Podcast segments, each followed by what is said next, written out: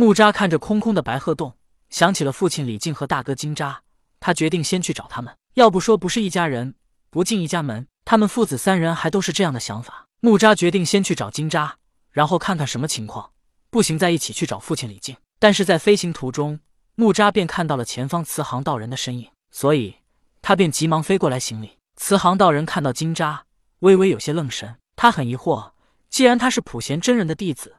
为何他却感受到了心血来潮的感觉呢？木扎已经有老师，任凭慈航道人想破脑袋也想不明白，为何他会产生感觉？按理来说，这都已经牵涉到了因果。慈航道人想不明白，但对于木扎这个弟子，他还是十分喜欢的。这感觉就跟喜当爹一样，不用悉心教导，直接就有了弟子。这也跟西方教的准提接引一样，捡现成的截教弟子来收，少了培养的时间，一步到位。也跟天庭收的神灵一样。少了培养的环节，直接便能干活。木吒有老师，我不应该感应到，可是我现在看到他偏偏感应这么强烈，也即是说我当时心血来潮，只是一个起因。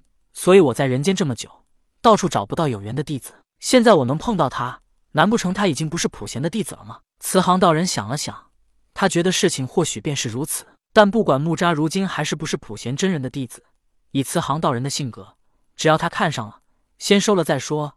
以后见到普贤真人赔个礼也就是了。但是现在慈航道人又不能直接点名，因为他要收木扎，也得经过他本人的同意。如果他与我有缘，确实是我要收的弟子，那么冥冥之中，我的暗语他应该能听懂。想到此处，慈航道人看到木扎行礼之后道：“你还叫我师叔吗？”木扎一愣，不叫师叔能叫什么呢？难不成叫道友？他也没这个资格呀。突然，木扎想起来，普贤真人这是将他抛弃了，也即是说。慈航道人知道他被逐出了师门，没资格叫他师叔了。可是不叫师叔能叫什么呢？直接叫慈航道人，他也不敢啊。忽然，木扎想起了自己的父亲李靖。当时哪吒追杀李靖时，李靖见到了燃灯道人，便直接称呼老师，求他救命。之后，燃灯便救下了李靖，收他为弟子，还给了他黄金玲珑塔。木扎其实觉得那时李靖也算是比较窝囊了，为了活命，见人便称呼老师。但是木扎想了一下自己现在的情形。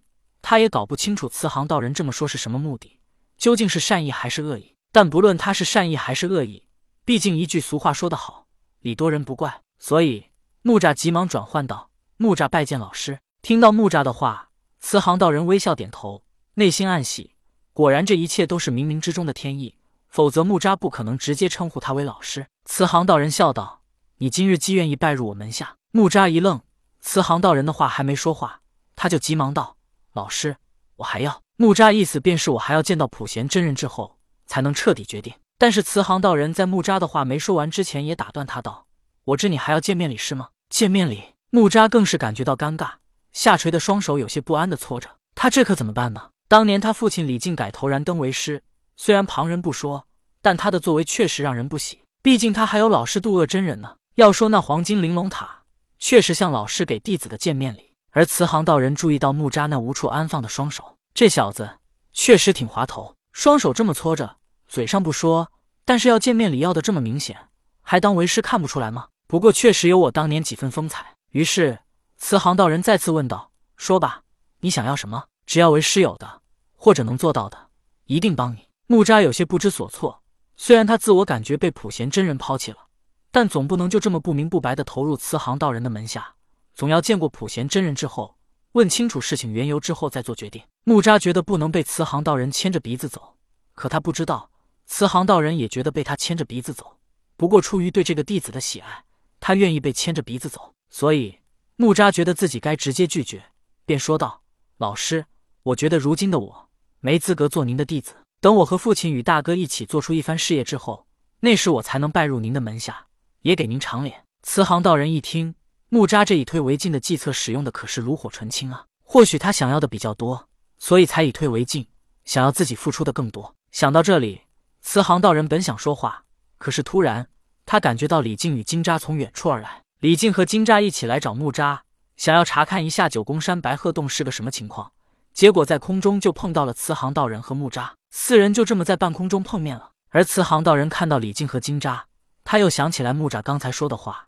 而恰好李靖和金扎就来了。这个弟子是想要开创一番事业才愿意入我门下。他刚收到李靖和金扎，他们就来了。他是要我帮他们三个吗？不过，慈航道人又想了想，如果将来木吒做出一番事业之后再拜入自己门下，那么他脸上也确实有光。想到这里，慈航道人便对木吒道：“好，为师一定全力帮你们父子。到那时，你再拜入我门下。”